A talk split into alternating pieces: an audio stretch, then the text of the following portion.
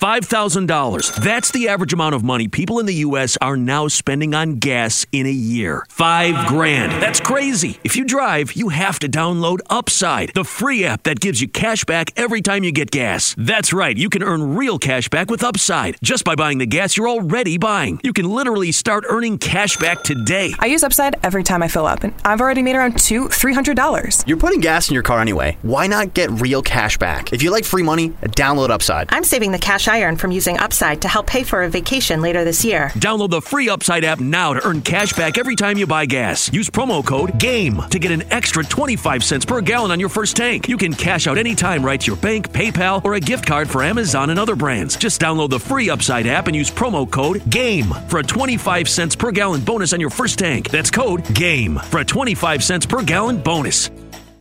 If you enjoy listening to Queerology, then I need your help. Here's why. I create Queerology by myself on a shoestring budget, recording and editing every episode in my tiny closet. How's that for irony? That's where you come in. Will you help keep Queerology on the air by supporting it financially? By tipping as little as $1 a month, you can help me improve and keep making Queerology every week. All you have to do is jump over to matthiasroberts.com slash support to make a pledge and listen away. Hey, friends. This is Matthias Roberts, and you're listening to Queerology, a podcast on belief and being. This is episode 45. So I didn't want to begin my career in ministry hiding something from people because Jesus didn't hide things from people. Jarell Wilson is a graduate of Austin Presbyterian Theological Seminary, a social media addict, and a blogger. He attended Baylor University and graduated from the University of North Texas. He's a proud Austinite, a Reconciling Ministries board member, and a scented candle aficionado. Uh, besides meeting Beyonce, his life goal is to get the Queen of the UK to use y'all in a sentence. oh my gosh, I am so excited to have Jarell on the podcast today. He keynoted at the Reformation Project last fall uh, with like an absolutely incredible keynote. Uh, if you haven't watched that, it's on YouTube. Uh, definitely go check it out. It, it, may be one of the best sermons that I've ever heard in my life. Before we dive in, uh, a couple things. Uh, first, like I said last week, if you are in the Lethbridge slash Calgary area in uh, southern Alberta, Canada, I'm going to be leading a couple workshops on May 5th at the Unabridged Lethbridge Conference. Uh, it's a free event for LGBT people, kind of at these intersections of faith uh, and queer identities. Uh, so if you're in Lethbridge, come say hi. Also, last week I released my brand new LGBTQ plus Christian reading guide. It's it's meant to be kind of like the perfect starting out guide uh, for anyone who's just kind of diving into this world, or um, maybe you just are wanting to learn more. Um, it has sections on theology, has sections for parents, it has sections for faith leaders, it has sections on history for both gender uh, and sexual minorities. There's kind of two different sections to it, uh, as well as a section on just general further reading. It has kind of all of my favorite books in there and the books that I have found most helpful on my journey. And uh, I hope that it will be helpful for you all too. So just head over to my website, matthiasroberts.com, uh, and download your copy of that today, right now. Um, we're kind of talking about Jarell's story today, uh, and and his story of of what it has been like to go into ministry. Uh, you'll notice in the in the middle of the episode things get a little bit windy with the audio. Uh, you'll you'll hear you'll hear the wind. Um, things clear up after about two or three minutes. Uh, so so just like a little heads up there. Um, yeah, L- let's just go ahead and dive in. Jarell, hi, welcome. Hi, how are you? I am doing well. How are you doing? I'm still kicking by the grace of God. I'm, I'm glad to hear that. I don't know what happened. I moved back to Texas and like I just all of my southern colloquialisms just pop right back. I love it. That's it. those are the best. So uh, so to start, the question I ask everyone, um, how do you identify and then how would you say that your faith has helped form that identity? Oh Lord, I identify as a queer black Christian um, and the way my faith is informed that it's allowed me to put other identities before the identity of Christian. Uh, it used to be when I was in my more uh, Calvary Chapel non-denominational evangelical setting that like Christian came first at the expense of the rest of my life. I everything I did had to center Jesus or be somehow holier than the person next to me. And I've learned through my faith that it's okay to respect the queer person that is Jarell Wilson and respect the black person that is Jarell Wilson and see God in these identities, not just in the identity of being a Christian. Mm. I love that. Like seeing God in these identities. Um like what like what have you found about that? Like as as you've gone through that process of kind of diving into those other identities, seeing God in them. Like what does I that find look that like? God frustrates me in these other identities just as much as God frustrates me with Christianity. Yes. I feel like uh, when I was a four year old child, I was sold this vision that we would come up to this altar, say a prayer, and then God would make our lives the best things that they could possibly be. All you have to do is say this prayer. Uh, Lord, I know I'm a sinner. Jesus died on my sins. He rose from the dead, blah, blah, blah. I give my life to Christ. And you say this prayer and you mean it, and then God washes you in the blood of Jesus because blood is necessary um, for some reason. And you have your life made easy. And that is not at all what happened. And the same thing is true coming out. They have this giant series of it gets better. Uh, please tell me you remember it, like the cheesy videos. oh yeah. Oh like- yeah. And then it was like now straight allies are gonna do them too. It gets better. I'm a straight person. I certainly know more about being gay than you do. and it's just like ridiculous. In in some cases, yes, it does get better. You come out and you become an Olympian and you get to go on talk shows or Ellen brings you on her show and gives you a scholarship. And for other people, it's like, sorry, you don't get to afford to be trans invisible in the same way that Janet Mock and Laverne Cox are trans invisible. Sorry, you don't get to be as out and proud and loud as Dan Savage demands other queer people be. Um, and so I find that like just as much as I had to fight for my space in the Christian faith, I'm still fighting for my space as a queer person, uh, both in queer spaces and just in the world at large. And I'm still fighting as a black person because being black, um, while it might look fun and enjoyable in music videos, is a little bit more complicated in real life. Yeah, I mean, I'm, I'm so I was like kind of in preparation for this. I was kind of watching your um your keynote for Reformation Project last spring or fall. It was in the fall. Um, Yes. and, and like you you talk about, and I feel like this kind of ties directly into what you were just talking about. You talk about in that like like how Jesus comes to bring us abundant life, not barely make it through life. I feel like that ties in like so directly with what you just said. And I'm I'm curious about that. Like like looking at especially like as a black man, um what what, what does that look like for you? Mm. The way my parents presented blackness um, is very complicated. My parents simultaneously wanted us, me and my younger brother, to be proud of being black, to love being black, to love other black people. But at the same time, my parents grew up in an environment where being black meant to be other. And it meant they were in the generation that got bussed. Uh, finally, in the 80s, the state of Louisiana started integrating schools. and my parents are in like that first group of kids from Kenner, Louisiana, right outside of the New Orleans airport. They were bused to this very nice, wealthy white school. And they were, in some ways, treated like the mascots and in other ways treated like the villains. And my dad hated his experience there. So he left the state of Louisiana at like as a teenager and packed up everything, moved to California where he didn't know anybody and just started a new life. And then somehow tricked my mother into joining him. she was in her early 20s. And, uh, like, then they had me, and my mom found Jesus, and she's like, Lord, if this man doesn't marry me, I'm going to leave him. And my dad just married her. There wasn't a proposal. There, like, she overheard the way they have different stories about this, but, uh, she overheard him talking to my grandmother saying, Yeah, we're to get married, so you should probably buy a ticket and come on out.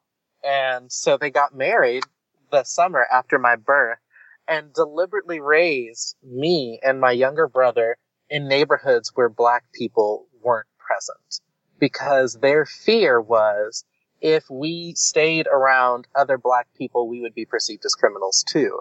And this shift was brought on uh, by their move to a more evangelical, predominantly white expression of Christianity. Um, and then they sent us to private Christian schools in Southern California. So I was really indoctrinated in a lot of ways to view being black as something that you only do at home and you don't bring out into the world. And it's okay to talk this way and to say these things when it's with the family.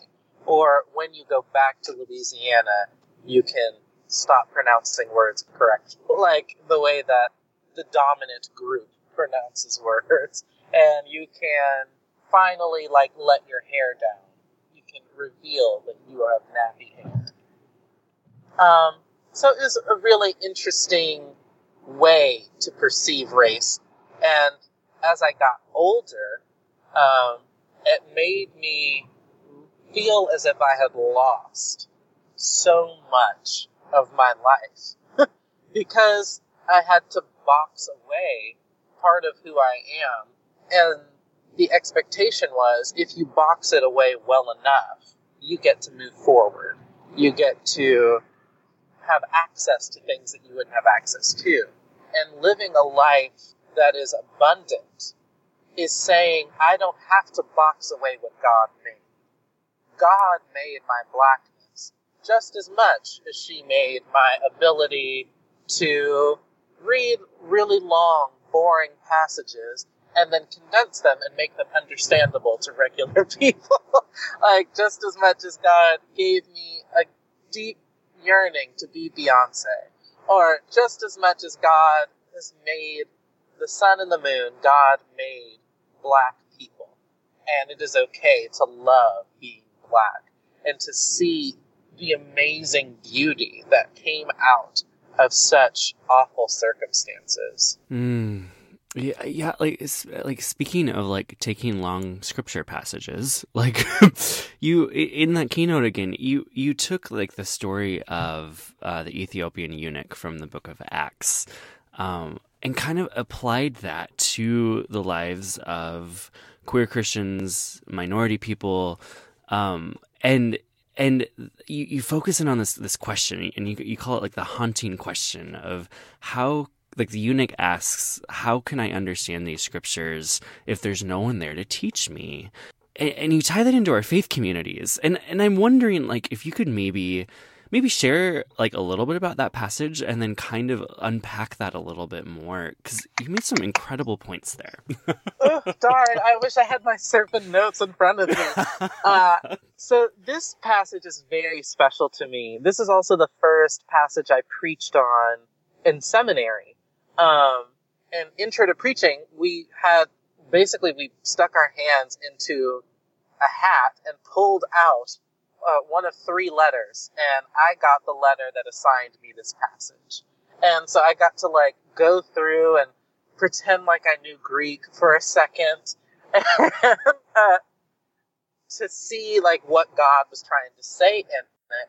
And one of the things that came up, um, I was reading a study Bible in preparation for the intro to preaching sermon, and there's like one of those little letters, and so I followed the letter that followed the word eunuch, and it took me to Leviticus, everyone's favorite book of the Bible, and it showed that eunuchs weren't allowed to come into the temple. They weren't allowed to worship where other Jews and people of faith that were allowed into the temple got to worship God. They were considered to be permanently unclean by virtue of being eunuchs. Um, an abomination, if you will. So, uh, this eunuch is out in the middle of nowhere on his way from Jerusalem, where he wasn't allowed to worship with the rest of his faith community. And he's not just any old eunuch. This is like the assistant to the queen. And he oversees an empire. And Philip stops because the Holy Spirit leads him to. And he sees this man, well dressed, this eunuch, reading Isaiah and saying, How can I understand this if there's no one to teach me? I can't go to the scribes and the Pharisees or the Sadducees. I can't go speak to a rabbi. I'm considered unclean. They're not going to sit in my presence. Where can I go to seek God? And Philip gets into the chariot with him. Philip is a good, upstanding Jewish person, has now exposed himself to that which is unclean, so that he could explain the scriptures to someone who was seeking God. And I just find that to be so relevant to today.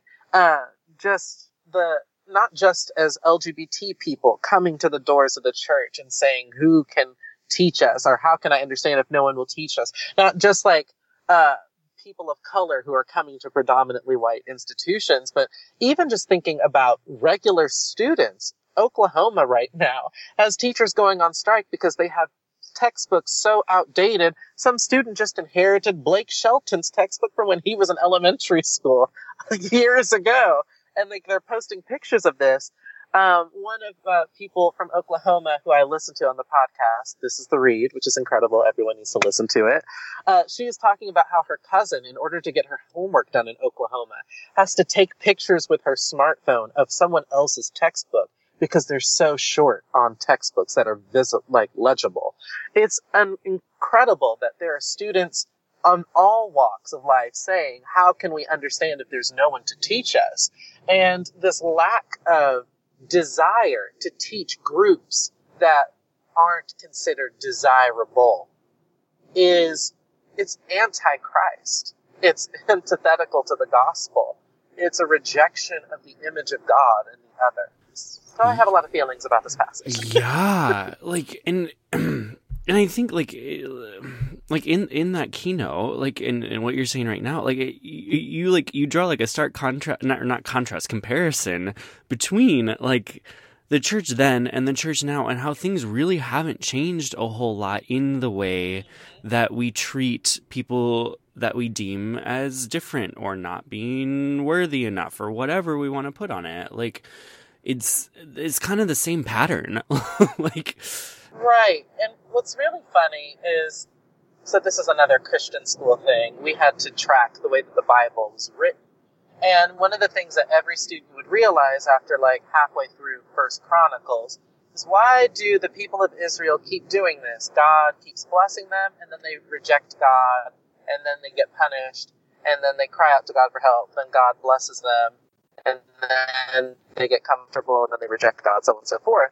And what we fail to do is see that as Christians, we follow the exact same cycle of, oh, well, we're comfortable, we don't need God, we, let's create our own version of Christendom. Let's create our own empire, because uh, although God promised that God would create this, if we do it for her, maybe God will be more pleased with us. God will be pleased with the way that we have subjugated the world to our will. And when that fell apart, we did it again with our subculture and we did it again in the 90s and we're going to find a new way with these neo-Calvinists and we have the emergent movement and we keep doing different ways of trying to earn God's favor rather than basking in the goodness of the gift of God's grace and saying we don't need to strive to be more or to do more than we have to do. All we have to really do and be is faithful to what Jesus has laid out for us and follow the examples of Jesus Christ. And then all of these things will be added unto us. The kingdom is built not on conquering people or by saying that right prayer, but by living our lives in a way that we shine our light as a city on a hill, so to speak. And we draw people in, wooing them, so to speak, uh, with the love of God. Hmm. And this is like, I mean, as you talk about that, like this is work that you've kind of like committed your life to. Like you're you're a minister, you're a reverend. Like tell me tell me about that. And like, I mean, I'm I'm always curious as for queer people who decide to go into being like pastors, being faith leaders, church leaders, like that is such a journey for so many people. I'd love to maybe hear a little bit more about that and what has led you into this work. Well, I've always known that I wanted to work in the church. Uh, when I was like in elementary school, I would line up the neighborhood kids with my children's Bible and I would give them little sermons and then would try and get them all to say the sinner's prayer. And I was literally like trying to save the world one door at a time. Uh, I those poor neighbors uh, in our small little suburban Southern California neighborhood just would see me going up and down the street with my children's Bible, and I'm like, "Do you know where you're going when you die?" Um, so going into ministry was literally just like a natural step. I just didn't know how I was going to do it. And in high school, I had like this really powerful moment where I was at a summer camp, of course, and um, in Dallas, Texas, this adult leader decided to come and lay hands on me and pray for me. And they're praying for me, and of course, there are people speaking in tongues. It's great. The spirit is moving. And then they look me in the eye and they're like, I think you're going to make a good preacher. And I hear this voice from heaven in my mind just saying, serve my sheep. I'm like, I don't know what I'm supposed to do with this. So I go home and I'm so excited. Like, God has called me to do something. And I tell my parents, I think I'm going to be a pastor. And my parents' response is, wouldn't you rather be like a lawyer or a doctor and make money? Like, you're so good at memorizing facts. Uh, memorize some of these here bones and sinews and make money and it's funny that you even identify me as reverend because I'm not ordained. So technically, I am not a reverend. I just have a master's in divinity and um, have all of the credentials to be ordained, just not ordination itself. I've not made it that far in the process. Um, and so, but I am, by my denomination, considered a faith leader. It's a really weird place to be. Yeah, that's where I'm going to leave that. yeah.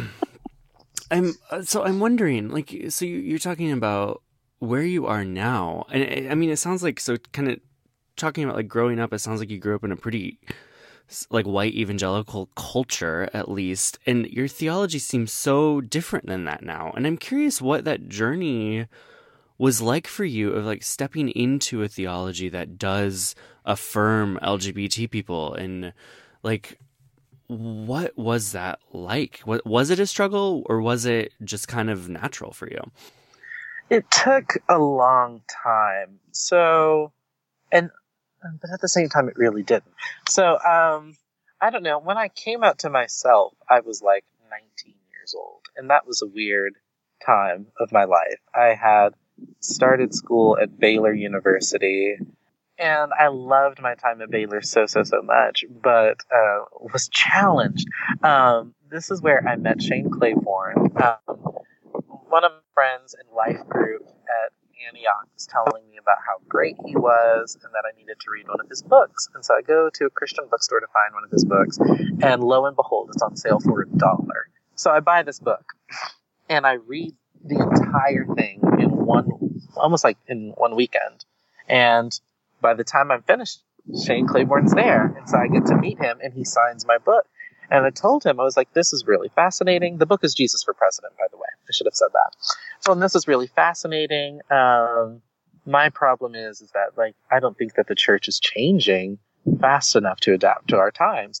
And his response was, Be the change that you want to see in the church, which at the moment felt really brilliant until I realized, like, oh my God, he just stole that quote from Gandhi. um, but to me, at the time, I was 18. I was like, this is so, so radical. So I'm, I'm just going to do it. My thought was, I need to challenge people like Brian McLaren for being too liberal. I need to challenge even Shane Claiborne on some issues. Um, I still feel the need to challenge Shane Claiborne, but on you, different issues now. because we can't get Homie to say that he affirms LGBT mm, people, no. but he'll drop drop names left and right. Anyhow, where was I? And so, oh, um, Greg Boyd, a lot of like these big white, we're progressive leaning, but we're not really progressive people. It was like these people are tainting the church and they are trying to lead us to liberal doctrine. And that spring, I wrote this article for the Baylor Lariat, which people can still, if they Google my name and Google Baylor, this will pop up. And it's this vicious article about really terrible typos um, about Proposition 8 and that the students on Baylor's campus that were like anti Ken Starr, who was announced to be our president, are really just anti the Bible because the Bible is clear about homosexuality. As clearly as in everyone's favorite book, it is. And I said, this protest is a sign that they just re- reject the Christian culture of Baylor University and they should leave. And um, it was really interesting for me that spring. I started reading all of these more progressive writers with the attempt of like, how do I, how does their mind work so I can like fight them more effectively? It was a research strategy, you know. Um, and my problem was is they were making a lot of sense, and I was like, no, this can't be right. Let me go back and check scripture. I'm like, oh wait, they're right. This actually is in the Bible. And so then I was like, well, let me see what other people have to say, and somehow stumbled onto some work by James Cone and stumbled onto like other black liberation theo- theologians and to feminist theologians. I'm like, what the heck is going on? And ended up leaving Baylor because Baylor cost a lot of money, as most Christian schools do.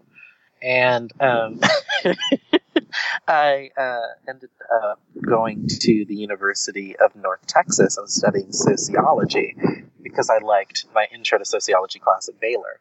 And the more I learned about the disparities of wealth distribution and how difficult it is for people to get decent education and decent health care, the more I realized that this was something that God wanted the church to be engaged in.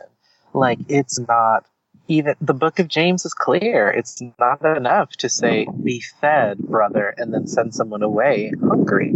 It's not enough to say, be well, and then send someone off if you're not there to heal them or to walk with them through their struggle with whatever it is they're going through. If you're not there to feed them, if you're not there to clothe them, then all you're doing is just like spewing hot air. Anybody can say something on Twitter but it takes a real friend to show up physically or in some other way that's tangible in the midst of trouble. And that is what the faith is calling us to. And so I went on like this mini, I'm going to be a salt of the earth bohemian, and we're all going to just like purchase a giant ranch out in Montana. And every Christian will just sell their property and we'll all live together, just like they did in Acts and then and then I realized how completely enslaved by capitalism I really am mm. because I couldn't give up my iPhone, and I, I, just can't imagine life without Wi-Fi. Mm. And who knows? Maybe one day we will figure out this Christian commune that has Netflix still. Mm. mm. And when the moment we do, I will be the the, the chaplain or whatever I'm there too. The community. yes. so yeah, Baylor University oddly is really responsible for launching me into my more progressive leaning values. Um, I should have said this from the get go. Baylor invited Shane Claiborne, who was already going to be in town because he does an annual fundraiser with the church under the bridge. Um, and so Baylor Chapel just like piggybacks and makes a whole thing out of it. So I got to meet Shane Claiborne that way. Then I there I also got to meet Brian McLaren and get to like butt heads with him in the flesh. it was really like just a fun life. All of the, these like big names in faith just came to where I was living at the time. How useful at Baylor at that point in my life. Uh, yeah, so like I'm, I'm thinking about that and like that that story of like going to like a Christian institution and like fairly conservative Christian institution and having that be like the gateway to into this more progressive world. Like I feel like I mean that's my story. I went to John Brown University, which is I mean a pretty conservative Christian school in the middle of Arkansas and mm. like that was my gateway. The opening up those doors into like wait a second the Bible doesn't speak to these issues the way that I thought it did.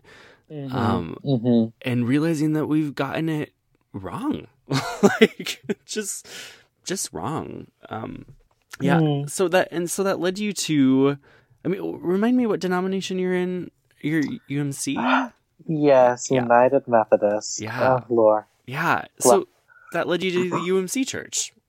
Mm. So I got tricked into the Methodist Church. I um this is a story that I will tell until I die. I thought that I was going into a non-denominational church.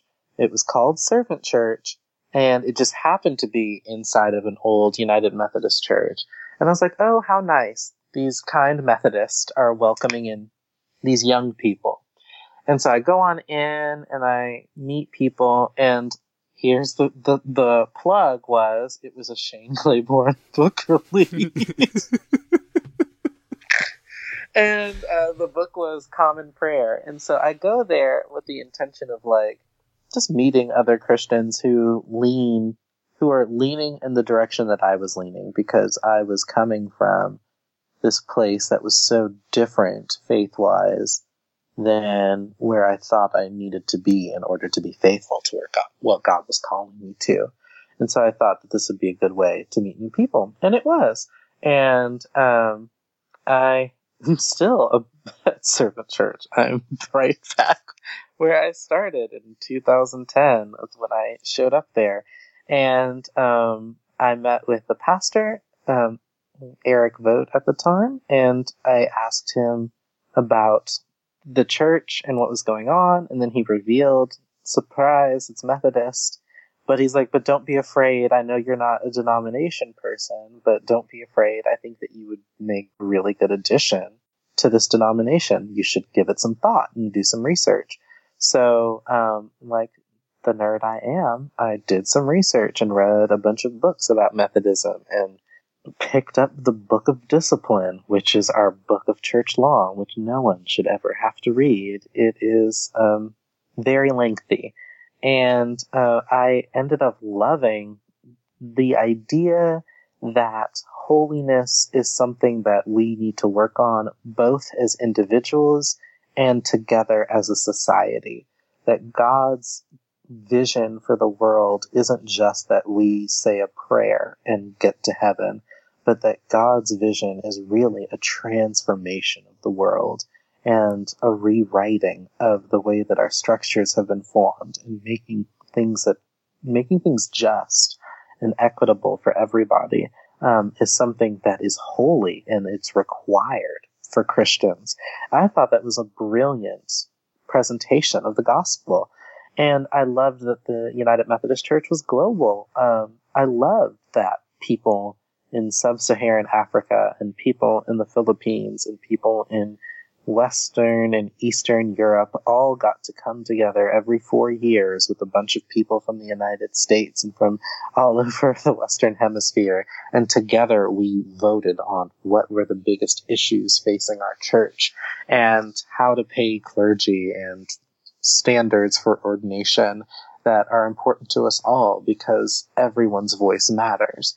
Um, unfortunately, um, right after I decided to jump on into this Methodist ship, I then re- came out to myself or had this revelation, uh, divine revelation, one could say, um, that yes, lo and behold, I am queer and I am attracted to people that the denomination would not be happy about me being attracted to. um, and I remember I waited until I had left and gone to UNT, which is like, for people who aren't from Texas, Texas miles are different than the miles that y'all know. Um, I hear in Washington that like driving 30 miles is considered a tr- like a journey. Oh my gosh, y'all yeah. would consider that a long drive. It's a huge Um, trip. driving 30 miles in Texas could be like your trip to, in some places, your trip to the store. In other places, it's like, oh, I'm going to go visit my friend and they live on the other side of Dallas. That's a 30 minute drive. like, Texas is much bigger than other states. Um, but the distance from Austin to Denton, which is where UNT is, is three and a half hours of driving. It's well over 200 miles of distance. And so I waited until I had made the drive and settled in. And then I was like, I'm going to send this email to my pastor and to the deacon at my church and tell them that I am LGBT. And I came out as bi. And at the time it felt right, but it really wasn't right. And so then I came out later as gay. And now gay still doesn't even feel right to say. I don't feel like, uh, and then later through queer studies in college, queer became the term that felt most like home for me. And yeah, that's pretty much how I ended up in the Methodist Church and how I ended up wrestling with the Methodist Church. Cause like once you come out, you have this choice. Like, do you go through, well, I didn't come out publicly. I came out in an email and it's like, I could go through this process and pretend and say all of the things that I need to say about how I'm going to find my perfect heterosexual wife and somehow everything will be okay. But my problem was I didn't think that it was possible to do ministry in an effective and meaningful way without being honest. And my problem with so many of the churches I had been a part of in the past had been dishonesty, a lack of transparency, a lack of being able to see the ways in which money was spent and raised, the ways in which power is distributed, and how decisions are made about people's salaries. I left these places because I felt like they were hiding things. So I didn't want to begin my career in ministry hiding something from people because Jesus didn't hide things from people. And even just like in that passage, the revelation of what that passage meant was hidden. And the only way for him to get to the root of what that story was is for someone who already knows the secret to tell him. And I didn't want to be the secret that was being kept, and I didn't want to be the heart, like the bearer of secrecy. And part of my call as a black person who has gone to college, as a black person who has a master's degree, as a queer person who has survived suicidal ideation, it's my job to be visible for other people that are coming after me. I need to be in a place where I can engage with younger people who might be thinking I should just give up because there's no hope for me. Like I need to be honest so that they don't have to struggle the way that I struggled, so that they don't feel worthless the way I felt worthless, so that they see now how great God was at creating them, so that they see now how beautiful their queerness and their blackness and their uh, everything otherness really is. Um, and it uh, gave the opportunity for a lot of really great allies to show up and to walk alongside me.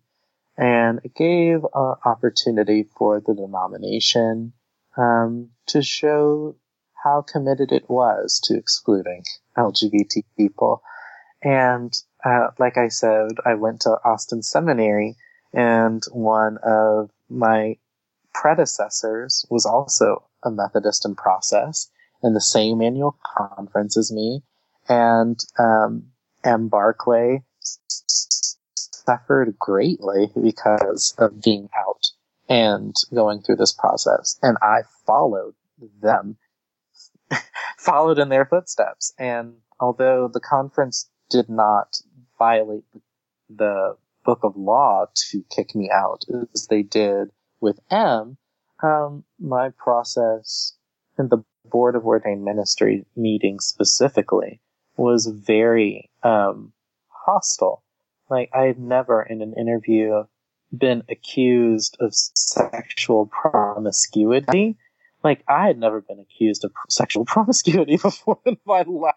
Like I was raised in this evangelical world. I still have my true love waits ring in my bathroom. And here is a grown man sitting across the table from me accusing me of being sexually promiscuous. And next to him is another grown man, old enough to be my father, uh, calling me perverted. And I'm like sitting in this room with a bunch of ordained ministers and people who have sworn uh, that they are going to resist evil and injustice and oppression in whatever forms they present themselves. And these people sat in this room with me and watched me be accused of sexual promiscuity and be called a pervert, and they said nothing. And for me, that spoke volumes about the state that the church is in. Mm. Yeah, like to to to be in those spaces of where you are quite literally being attacked um, simply for existing and, and seeing like I mean you're saying like you're seeing how committed the church is to exclusion.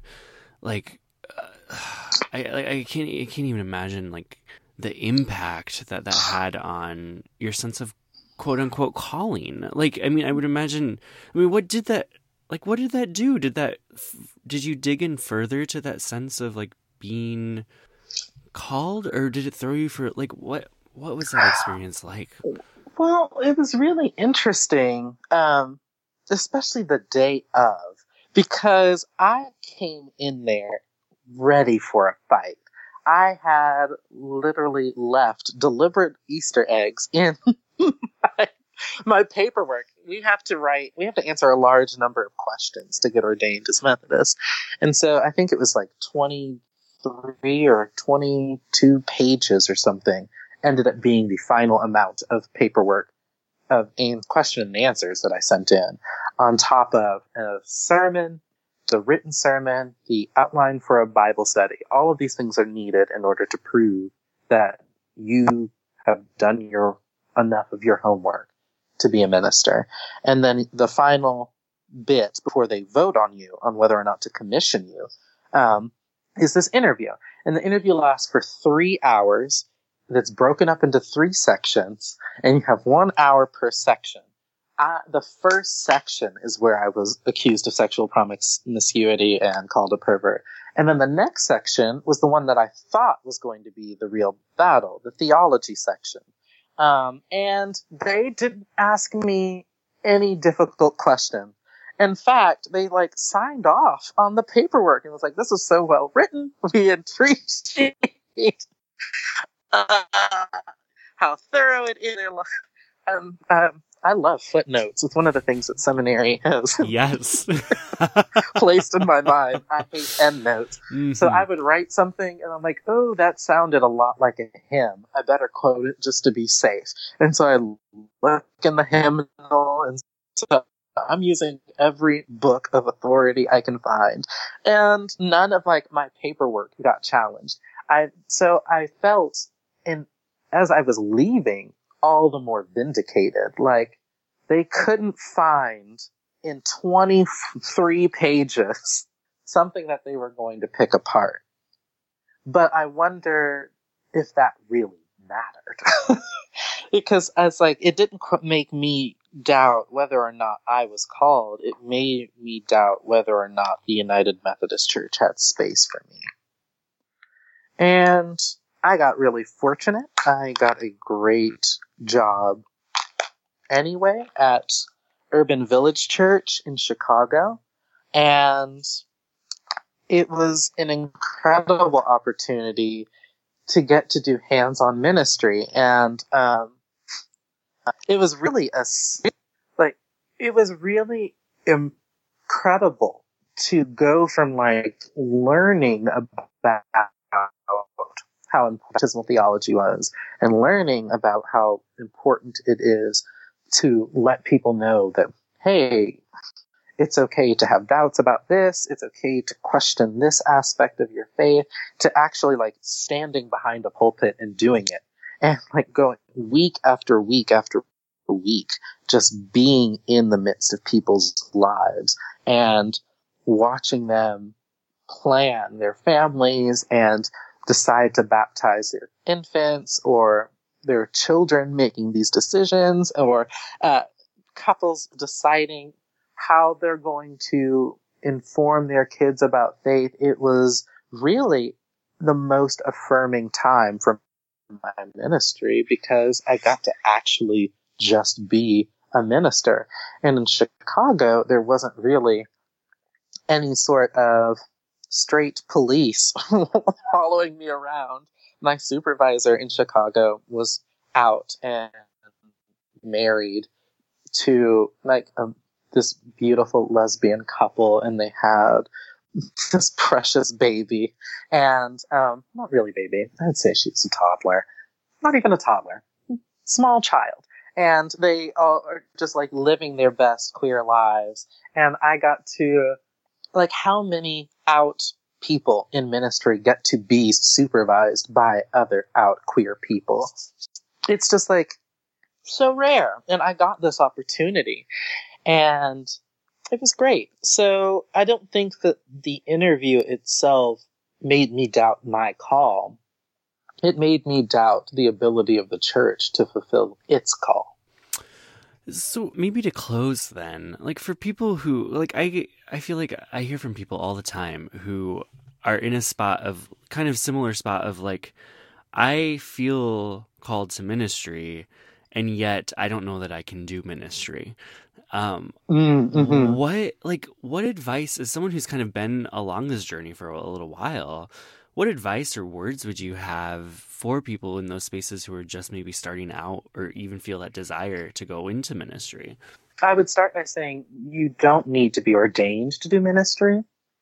You don't need to go to seminary to do ministry. You don't need to fit into a particular model in order to be doing ministry. And I uh, wrestle with this a lot myself because here I am literally fighting uh, for this opportunity to be ordained. Um, really, what ordination is is just like a validation of what you know God has told you. um, a validation by your community and by by your peers um, and colleagues. But I think we can get so focused on that validation, it becomes an idolization, and it gets in the way of us doing what God has called us to do. And the fear of not getting that validation stops us from being who God has called us to be. Um, so my advice is like first not to get hung up on the how you're going to do it, but the why. why am I feeling called to do this? Why am I motivated to move in this way? And then when you have your why, the next question should be who? Who am I called to do this ministry with, do this ministry for, and who is going to continue this work if I'm no longer able to do it? And then after you get your why and your who, then it's the what. Like, what is this purpose? And then you go into the how. I just like was I just went straight in. Well, the Methodist Church requires seminary, so I'm going to start seminary right after graduation. And like, I made the decision. That I think the way most people should make decisions about higher education. I went to the school that gave me the most financial aid. Yes. and, and Austin Seminary has a great financial aid plan for those of you who are searching. And um, and thank God it just has incredible faculty as well. But I think that like because we're so focused on doing ministry in one particular way, it can stop us from even starting the process. So don't get hung up on that. Mm. Mm. Yeah. Uh, well, Jarell, thank you so very much for joining me. This has been. Thanks for pleasure. having me. Yeah. yeah. How can people find your work? well, I have a website that may or may not still be up, depending on how bad I am at editing it. so you can find me at JarellWilson.com. I'm almost always tweeting, so at the Jarell on Twitter or on Instagram, so you can see cute pictures of my dog. Yes. Um, which she is the queen. Um, I also uh, do some fr- uh, some work for Skew, which is an online magazine, a publication of Level Ground. So you can see my latest article about Radiohead for Yes. Skew. yes. I just love their e- their sadness. It just makes me happy. um, I'm an Enneagram four. Can I you was tell? just gonna ask. I'm like, you must be a four. Like, Their melancholy just speaks to me. yes. Um, but no, um, read the article. You'll love it. It's Yeah. great. Perfect. Um, yeah, that's pretty much where I can be found online. Okay. Cool. Yeah. Often in Wow. the streets, marching in my chacos. Oh yeah. Well, thank you. Thank you. Thank you. Thank you. Thank you. This has been great. You can find Jarell's blog over at jarellwilson.wordpress.com. That's Jarell with one R. Uh, he's on Twitter and Instagram at the Jarrell. Queerology is on Twitter and Instagram at QueerologyPod, or you can tweet me directly at Matthias Roberts. Queerology is produced with support from Natalie England, Tim Schrader, Christian Hayes, and other Patreon supporters. To find out how you can help support Queerology, head over to matthiasroberts.com slash support. A really easy way to support Queerology is by leaving a rating and a review. You can do that right in your podcast app or head over to matthiasroberts.com slash review, and it'll take you right there. As always, I'd love to hear from you. If you have ideas of what you want to hear on the podcast or just want to say hi, reach out. I'll get back to you. And until next week, y'all, bye.